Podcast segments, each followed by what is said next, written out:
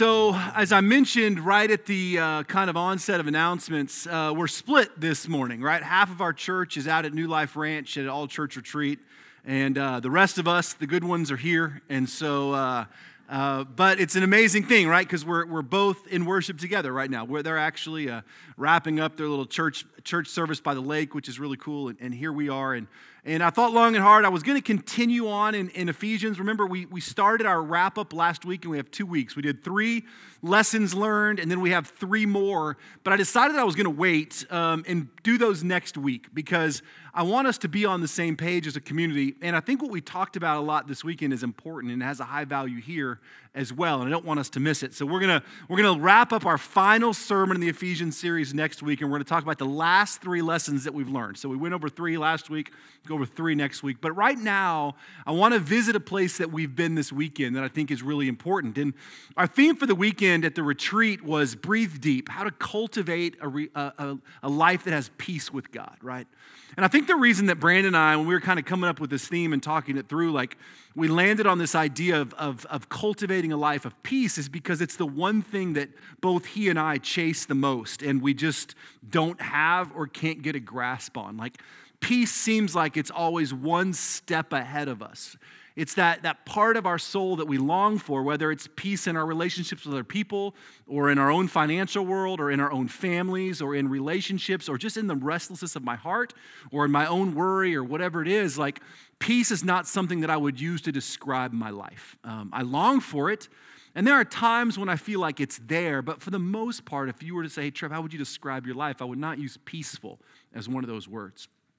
But scripture actually tells us and calls us to this idea of a life of peace, like peace in, in relationship with creation, peace in relationship with each other, peace in our mind, in our heart, and with God. And so we've been exploring those all weekend. We spent the first evening talking about how to have peace in broken relationships, what it means to forgive and let go. And we identified some of those pieces. And then in the mornings we've been taught, we talked about peace in our heart and peace in our mind, and then peace with God. They're kind of exploring this morning. And we used Philippians 4 as that backdrop. And I don't know if any of you here were with us when we studied the book of Philippians. I mean, it was, it was a literal full decade ago. So in 2013, we taught through that book right at the sort of fledgling stages of, of who we were as a church and right after we had planted. And we, we kind of look at this book and we walked through it like we had done with Ephesians. But it was a long time ago. So I'm guessing that most of you may not remember that, or if you were a part of, you were here, those specific things may not kind of jump into your mind. But Philippians is a really important letter. It's an important letter because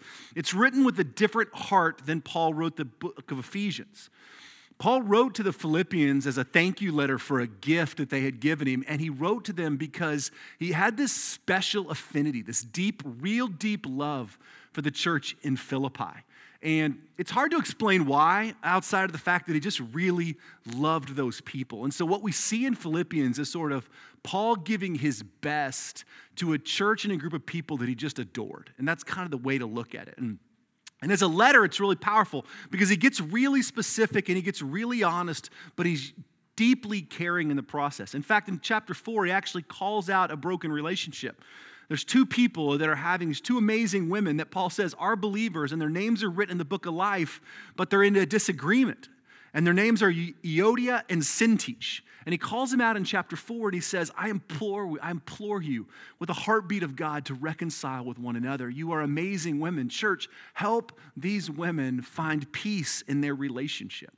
And it's this sort of safety that he uses this letter for. He doesn't ridicule them, he doesn't tell them they're wrong. He just basically pleads with them in the safety of this letter because the community there is just this picture of unity. And it's a really, really amazing letter. So I say all that to say, if you get the chance this week, I encourage you to read chapter four in its sort of entirety. It's really powerful. But we're going to be looking at two verses this morning as we talk about this idea of the great exchange that we're called to, um, that we're called to exchange worry and anxiety for the peace of God. How do we do that, right? It's one of those things that sounds great on paper, but how do we actually do it. And so we're going to exploring um, Philippians 4, 6 through 7 this morning as we kind of talk about that great exchange. So if you've got a Bible and you want to flip over there, you're, you're welcome to. And I'm going to pray for us, and then I'm going to give you a little bit of background on Philippians and the church there. And then we're just going to look at these two verses. Pretty simple, nothing complicated, but definitely something that I think the majority of us in here, including myself, um, we just don't really know how to get, right? And so we're going we're gonna see if we can't find an answer this morning in Scripture. So let's take a moment and let's just pray. Lord, it is a great privilege to gather here together as a family. Um, these letters, the Philippians, the, the Ephesians, these churches and these towns were just a gathering of people. That's it. They didn't have space. Um, in fact, the church in Philippi was formed on the side of a riverbank. Um, they just were people. And they just gathered together, and, and these letters were written to encourage and convict and build up the church. Um, the church didn't look a lot like it looks today. Um, that's both a, a good thing and a bad thing. But it was made up of the same thing, which is the heartbeats of people, the assembly of God, the ecclesia. And so this morning, Lord, we are the, very much the picture of the church that Paul writes to in Philippians. We're just a gathered group of people. Haven't figured it out. We're pretty new in our faith, relatively speaking. We're trying to navigate the complex worries and anxieties of life and the promises of God all at the same time. That's what was happening in Philippi. They heard the things of God and they had a hard time reconciling them in their life. In other words, had a hard time putting them into practice. That's me. As we sit here this morning, Lord, I pray that you would just echo these truths from Scripture into our heart, that we might make this great exchange to push worry and anxiety out and to let the peace of God in. Um, Lord, you are our King, and we love you. We thank you for Jesus. Take a moment as you sit here this morning and just, just ask the Lord to teach you. Um, kind of off the beaten path a little bit, not really where we've been over the past year in terms of just what we've been teaching through, but just ask the Lord just to, to, to isolate what He's doing this morning and just, just teach your heart a little bit. Just say, God, teach me.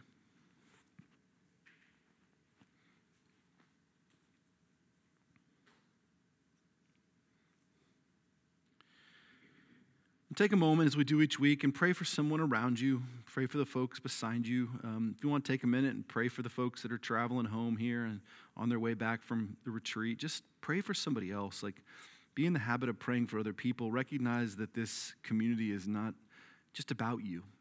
Be interested in the spiritual lives of the people around you and, and, and take a moment and pray for somebody else this morning.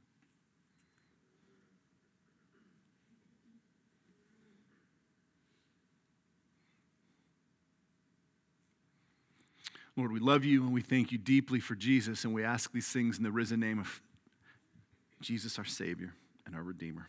Amen. So, chapter four, pretty awesome chapter. Philippians is a fantastic book. They're all great, but Philippians is really great. And um, but we're going to look at two verses this morning, and we're kind of picking up right in the middle of this this sort of context. And so, let me give you a quick little word about the church there, and then uh, we'll jump into it. So, as I mentioned, um, Philippians was a young church. Uh, it was actually all brand new believers. There weren't any believers there before Paul arrived on the second missionary journey. Um, none. And it's a really interesting city because um, Philippi was a Roman colony.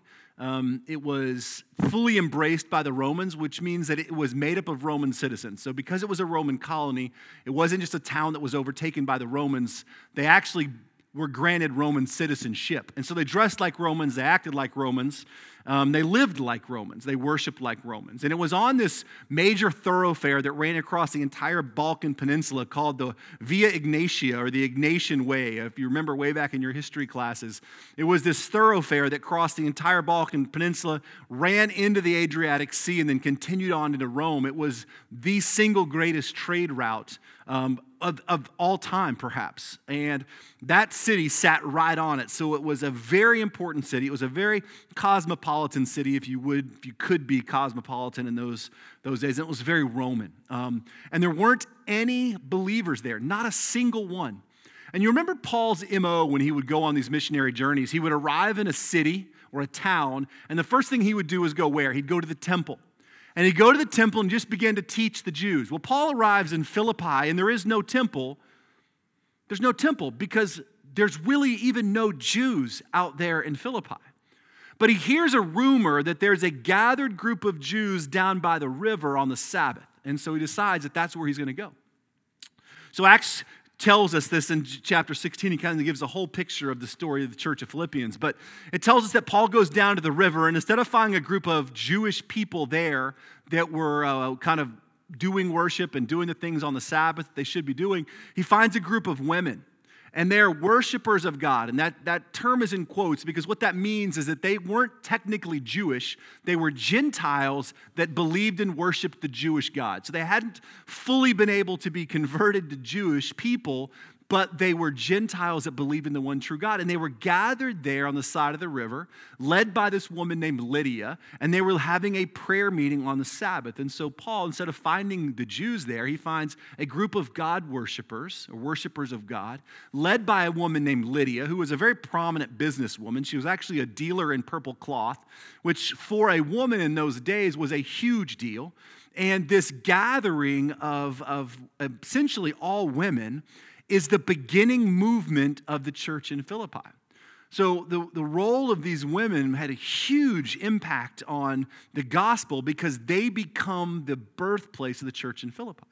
So, Paul meets with them and he gathers with them, and then they begin to meet in Lydia's home. Lydia opens up her home and Paul begins to preach the gospel. And these worshipers of God, who were, who were Gentiles that were worshiping the Jewish God, put their faith in Jesus Christ, and they become the first believers in Philippi. And the church in Philippi that started a little prayer meeting down by the river moves into Lydia's house, and that kind of movement of the gospels where the church in Philippi began. And Paul loved them. I mean, loved them.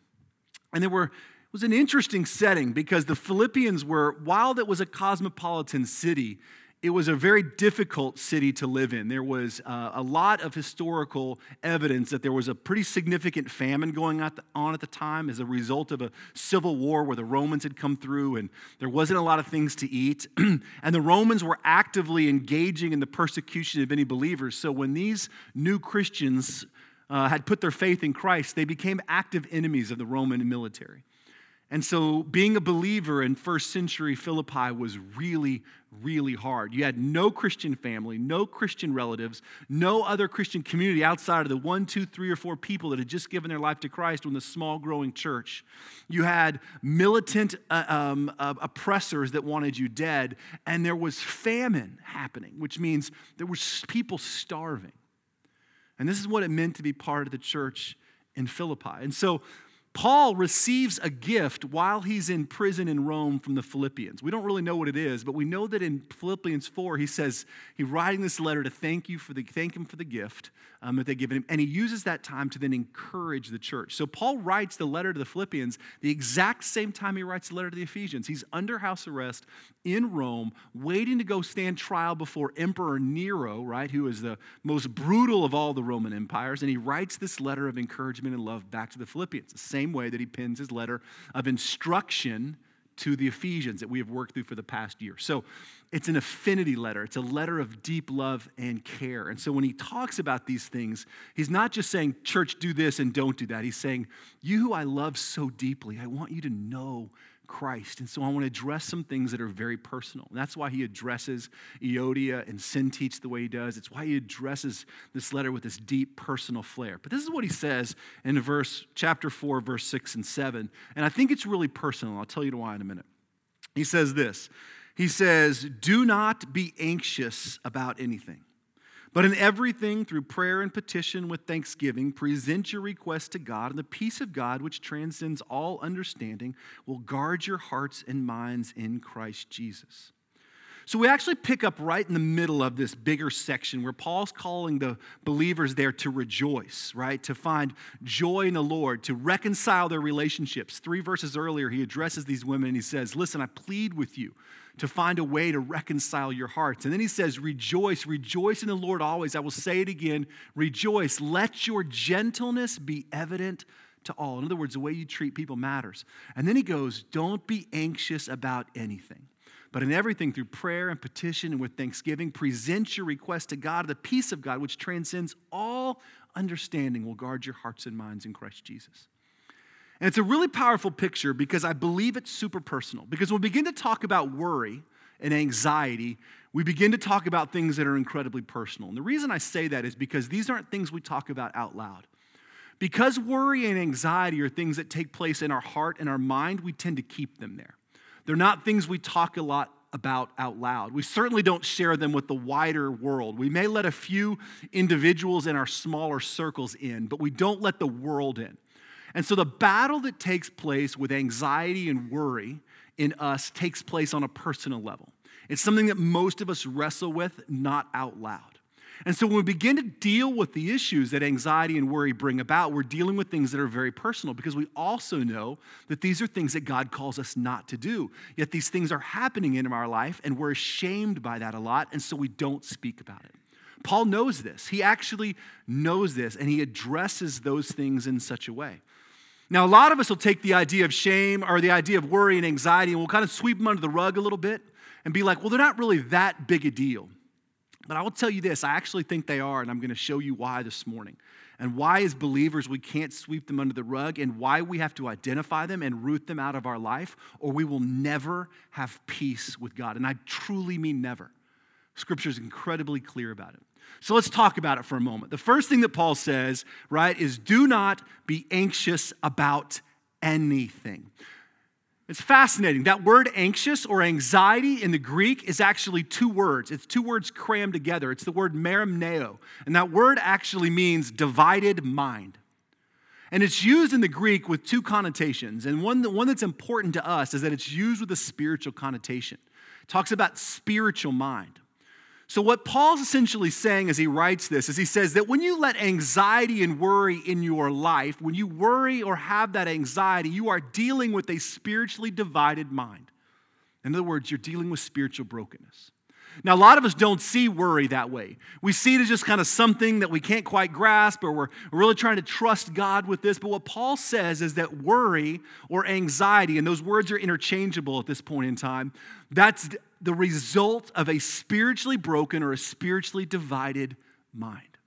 That's how serious Paul wants you to take this, because he's telling us that we are called to something so different than that and that we're not taking the nature of what worry and anxiety does in our hearts and our minds, we're not taking it serious enough. Because most of us just think, oh, it's something I've got to deal with. But Paul says, no, you are spiritually broken. Now, if you're really honest with yourself and you think about how anxiety or worry affects you, you'll recognize how true Paul's words are. Because when you worry, right, when you're, when you're worried about how are we going to get through this, or how is life going to unfold, or what if this never happens, or what if this one thing does happen, and that begins to just eat away at our bandwidth, right? Eats away at our heart. We begin to, to let it sink in, and then we begin to chase out those narratives. We begin to chase out the what ifs to their end. We let the negativity of what could be, that has not even yet been written, begin to dictate our path we're truly honest about it, we realize that it is spiritual brokenness. And here's why it's spiritual brokenness. And this is what I want you to hear is that first of all, worry and anxiety is disobedience. Now, you may want to argue with me about this and be like, hey, look, it's not really disobedience. I mean, not trying to, but the reality is, is that if the Bible tells you not to do something and you do it, there's no real way to sugarcoat the fact that you are being disobedient. And it's not just that Paul says it here. You remember what Jesus says in the Sermon on the Mount in Matthew chapter 6? Do not worry about tomorrow. What you will eat or drink. Does tomorrow not have enough troubles of its own, right? Remember those words? Well, Paul echoes those things here. Do not be anxious about anything. So if you are worrying or you are anxious, you are literally disobeying God's word, the words of Paul, the words of Christ, God's full word. It's disobedience. Now, it's harsh, right? It sounds harsh because it's like, okay, I get it, but here's the reality disobedience is sin. It is. It is sin. And it is the same as other sin. It's not something small, it is giant and it separates us from God. And you wonder why you don't have peace in your life because you have active disobedience unfolding. And as long as you are actively disobedient, God will not give you peace. So, if you're looking for peace in your relationships and peace in your home, peace in your family, peace in your heart, and you're living with a worrying or divided mind, you will never have the peace of God because God will not give peace where we are living in active and disobedient sin. That's how serious worry and anxiety truly is. No, you didn't murder anybody. No, you're not selling crack to four year olds or whatever, right? Like you're not doing these horrible things. But any disobedience at all, by the way, if you're doing that, that is really bad, right? But any disobedience at all is sin. It's sin. So understand the, the, the, kind of the significant nature of it. The, the other reality is that, that worry and disobedience, that worry and, and anxiety is disobedience, is also that worry and anxiety is a sign of unbelief. And I use that word even though it may not be a f- true word. Uh, maybe it's disbelief, but I, I choose to say unbelief because it's really the picture in us that says, God, I don't trust you. That's what worry and anxiety actually is. It's a, it's a declaration that I do not believe and or trust the promises of God. It's a disbelief. Why is that? Because God's very clear in Scripture that He promises to never, number one, never leave us nor forsake us. And number two, to give us everything that we possibly need. Jesus himself says it. He says that the lilies of the field, do they not, they not clothed in splendor? right? Do the birds of the air not have everything that they need to eat? Do I not promise to take care of every single one of your needs? Do I not hold all things together? Do I not promise to never leave you nor forsake you? Like these are the great promises of God. And when we worry and we live in anxiety, we are basically saying, God, I don't believe you. I don't believe you're big enough to actually reconcile and redeem brokenness. And I don't believe you're big enough to get me out of whatever this situation is, and I am afraid. Now, none of us, I think I can clearly say that, would admit that out loud because we don't let our minds put worry in that category. We always just kind of try and brush it off and ask the Lord to take it away. But the truth is, is that when we entertain worry, when we entertain anxiety, we are practicing the reality of saying, God, I do not believe that you are big enough. And so I am afraid of what comes next If you're looking for peace in your life, you will never find it by saying, God, I don't trust you. If you're looking for peace in your marriage or peace at work or peace in your financial world or even just peace in your restless heart, you will never find it by saying, God, I don't believe you're big enough to reconcile this, redeem it, care for me, protect me, bring me out of this. God wants us to cast what? All of our cares and worries upon Him. Cast all of those things upon me. Come to me, all you who are weary and burdened, right? I will give you rest. My yoke is easy, my burden is light. Like the entire call of the Christ follower is death to self and to lay all of us upon Christ. So when Paul says in this first command, do not be anxious about anything, he's not just saying, like, hey, don't worry about stuff. He's saying worry and anxiety is actually a symptom of a broken spiritual mind in which you are living in disobedience and declaring to God that I don't believe you. That's how serious it is. And if we work to rid ourselves of that disobedience and that unbelief, we're going to find something incredibly significant. But listen to what Paul says. He also says, listen, there's something else here I want you to hear, right? He says, don't be anxious about anything. And then he has this but, and this is where this sort of great exchange, and Paul does this all the time. He basically says, Here's the thing that's broken, and here's what you need to do to exchange that thing for something that's whole. And that's where the but comes in. He says, Do not be anxious about anything, but in everything, right? In everything, by prayer and petition and with thanksgiving, present your requests to God. So here's the great exchange. Don't be anxious or worry about anything. Anything. There's nothing that is off limits there. Anything in your life should not be driven by a spiritually broken, divided mind that brings about worry and anxiety. But, however, in everything, in other words, in every one of those anythings, right? I want you to make a great exchange. And here's the great exchange. Instead of worry and anxiety, I want you to do, do two things. I want you to present your requests to God with thanksgiving. Think about this idea of, of presenting them to God. Essentially, it is simply just saying, I want you to present them to God with prayer and with thanksgiving. All things. All things. It's the great exchange, right? Like, so how do we begin to get rid of worry and anxiety in our life? Do I just say, God, I trust you? Paul says, no, no, no, it's not even that easy. What you do is you begin to call upon the one who controls all things. He says, instead of worry and anxiety, exchange that by seeking the Lord and by praying and by coming to God with thanksgiving. But in everything, through prayer and petition. Now, prayer, right, we've talked a lot. In fact, just a few weeks ago, we talked about prayer, and I told you about that 19th century Norwegian theologian, Hallesby, who defines prayer as this, right? Prayer is the, the like the, the breath of our soul, he says. It's the organ by which we receive Christ into our parched and withered hearts. So, prayer is this intimate place. Paul's not saying just go give your stuff to God. He's saying have this intimate place where you exchange the brokenness of worry for the intimacy of God. See, prayer is not just where we go and cast our things upon God, prayer is where we go and find God's heartbeat. The why God's not worried about the things that worry us. Paul invites us into this intimate relationship by which we receive Christ into our parched and withered hearts. If anything describes a life of worry and anxiety, it's parched and withered. Where am I going to get my next drink? I don't know that I can make it any farther. I don't know that I have another step in me. I can't live in this dry desert any longer. My heart, I have no life in it. I just feel afraid, like I don't know where to turn next. I kind of know that it will be okay, but Lord, I'm definitely not living any kind of an abundant life here. And I'm afraid. And if you're like me, you walk those narratives out. So, what if this happens? Or what if this leads to this? Or what if I can't provide for my family? Or what if, what if, what if, what if? And Paul says the great exchange is to take that pile of stuff, disobedience and unbelief, and exchange it for intimacy with God.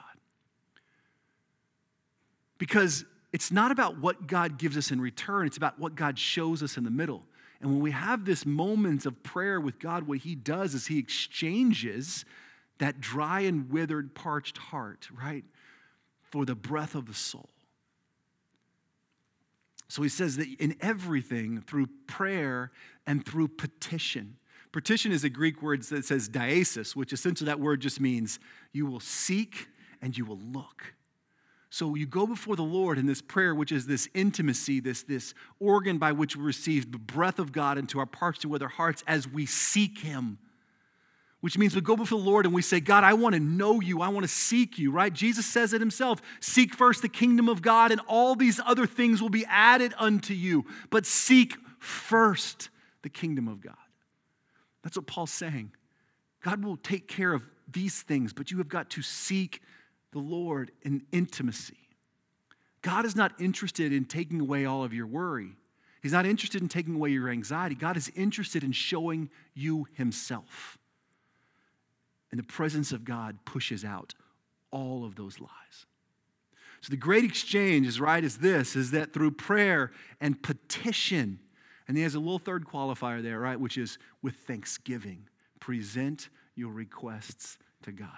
So we go before the Lord in this place of intimacy with prayer and petition and with thanksgiving. And I find this to be amazing because I come to God in those moments of even intimacy with fear and worry. I bring those to the table. I usually don't bring gratitude. God, I'm grateful I'm walking through this. I know you'll never leave me. I believe that even in the dry desert that you are still God. Like I'm grateful that I'm, I'm, I'm have these things or that I'm struggling with this because I know in these struggles, like gratitude is this place that just says, God, I know who you are. And even in the deep part of my suffering, I believe you're still always working. I believe that every broken relationship is an opportunity for you to demonstrate gospel reconciliation and forgiveness. God, I believe even in my deepest and darkest moments, you will pull me out of the miry pit, as Psalm 40 says. He says, Come before the Lord with gratitude. I come before the Lord in that great exchange with grumbling. God, why? Why am I walking through this? Why am I dealing with this? Why won't you take this away? Why is this continuing to happen? Like, God, why me? Over and over and over again. Part of this great exchange is taking this mindset that says, every breath that I even draw during the day is a gift from the Lord, and I want to find a place to live in gratitude. Do you realize that you are in the top half of 1% of the population of the world as you sit here this morning? That the reality that you get to decide if you want to wake up and go to worship is a gift that the majority of the waking world will never, ever, ever have. That if you make over $31,000 a year, you are in the top 1% of income earners in the world. We live in a woe is me category of life. and not a man, blessed is me. And that's kind of what Paul is saying to the Philippians. Life is hard for them. You think it's hard for you? It's hard for them. They've got no community really outside of the small group of Philippian believers. There's no second generation Christians there. There's no grandparents or parents to lean upon that were believers before you that walked through this and said, it's going to be okay. They're at the murderous threats of the Roman Empire all the time. There is a famine going on. They are isolated and they are alone, and their leader, Paul, who they trust and believe and follow to lead them, is in jail in Rome, 600 miles away. And Paul says, with gratitude, go before the Lord. How do you muster up gratitude in Philippi? Well, you find the things that matter, right? And everything else is peripheral and it's, it's on the outskirts. And he says, So we make this great exchange, right? For my broken, spiritual, disobedient, unbelieving mind for this intimacy with God, with prayer and seeking. I'm going to seek Him, but I'm going to do it not with the demanding results, but with a gratitude of heart. I'm not coming before God saying, God, fix this. I'm coming before God saying, I'm grateful that I have this. Show me who you are. And the promise is what's amazing to me. Listen to what the promise is if we do these things. Right? Verse 7 And the peace of God, which transcends all understanding will guard your hearts and minds in Christ Jesus. This is the great promise that Paul says happens. That if we take our broken, spiritually divided, worrying, right, unbelieving, disobedient minds, and we make this exchange to seek the Lord in intimacy with prayer and gratitude and thanksgiving, something unbelievable begins to happen. We begin to have the peace of God, which transcends understanding. Now, think about what Paul's saying there. He's basically saying God's peace doesn't make any sense because it doesn't take your problems away, per se. Because you'd have peace if you prayed and God said, Oh, yeah, I know you're struggling. Uh, that's really hard. You guys don't have any food. You don't have any money. Like, here's a lottery ticket. Here's 50 grand. Everything's going to be fine. Then it'd be like, I'm at peace. And everyone would be like, That makes total sense. But God gives their heart a peace, and the famine doesn't go away. And the Romans aren't taken out of power, and they're still a threat for their life. But he says God gives something that defies all convention and wisdom, which is this sort of thing that washes over us that says, I should be freaking out, but I trust and believe the promises of God. It's going to be okay. You know, conventional wisdom says, that when things don't make sense, we panic. Unconventional wisdom says when they don't make sense, I still believe they'll be okay because I believe in something bigger and higher and more powerful. I believe in a God who is real.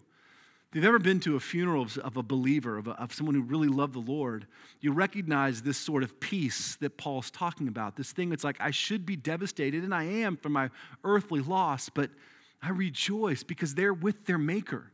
Like, they wouldn't come back if they could. Like they are in the arms of the God that made them. There is no more pain and no more suffering and no more tears. And for the life of a believer, that transcends worldly understanding. That's the peace that Paul's talking about. That part of us that says, yeah, I still should be freaking out, but I'm not. Because I believe God will give me tomorrow what I need for tomorrow. God will provide for me today what I need for today. Even in the Lord's Prayer, do you remember what Jesus prays? Teach them to pray, right? Saying, Lord, give me today my daily bread. Meaning, give me today what I need for today. Just for today. The manna for today. Tomorrow, give me for tomorrow. That's a peace that transcends understanding. I don't know what work's going to bring. I don't know where I'm going to be in a year. I don't know what it's going to be like to be a new dad or a new mom. I should be freaking out. We don't have near enough money saved or whatever it is, or I, I, I don't know. But that's okay because God has rested my heart in Him. And I'm not going to live in disobedience that panics. And I'm going to say, God, not only do I trust you, but I believe you. And this is the promise that Paul says God gives. He doesn't promise to make those things go away. He doesn't promise to take the source of your worry and anxiety and squash it and say, Thank you for coming to me. I know you're worried about work. When you go back in on Monday, there's going to be a new four year contract on your desk, so relax. Doesn't say it at all. He just says, I've got you. Do you believe that? And we say, Yeah, I do. I believe that you will never fail me, and you haven't yet, so why would I believe you would now? But the most amazing part of all this that I find remarkable is the last tagline on the end of that. He says that God will give us this peace which transcends all understanding. And what will it do? It will guard your hearts and minds in Christ Jesus. Meaning, meaning simply this that the greatest gift that God will give us is the guarding of our hearts and minds from the additional lies of the enemy. The enemy wants to come back in and whisper that garbage to your soul the moment you get off your knees and you're done praying. The moment, right? The next Monday, when you find peace that weekend and you've given everything to the Lord, that next Monday, when everything hits the fan again, God's promise is that peace that transcends all understanding. I'm going to use that to guard your heart. And you get to say, No, Satan, not today, not even close to today. I'm not going to believe your lies anymore. God has given me a peace, and that peace will guard my heart, which means I believe and I trust in the promises of God, and He will protect my heart. He doesn't look at the Philippians and say, hey, man, when you do all this, there's going to be no more worries. He's saying God's going to guard your heart from future ones. It's not super comforting, honestly, because we want the other end of this deal. We want God just to fix it. That's what we want. If I was a Philippian, I would want God to basically eradicate the Roman issues, drive a semi truck full of grain in, drop it all off, make everything go away, and show the world how great He is. That's what I would want. But God doesn't work in those ways. God calls us to depend on Him, to trust Him, to know Him intimately. And then He says, even when tomorrow brings about a whole truckload of garbage, I'm going to protect your heart. I'm going to guard it and I'm going to guard it in Christ.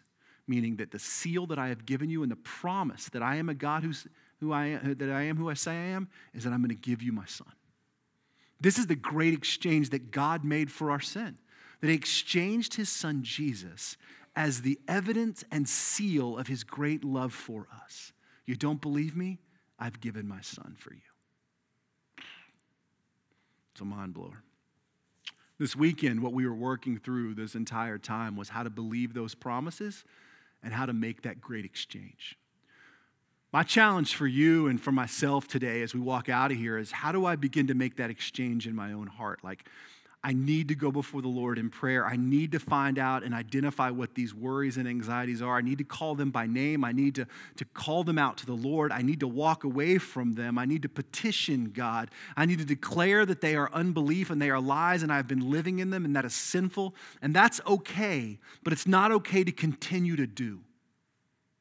It's okay that it's happened, but it's not okay to continue to allow it to happen.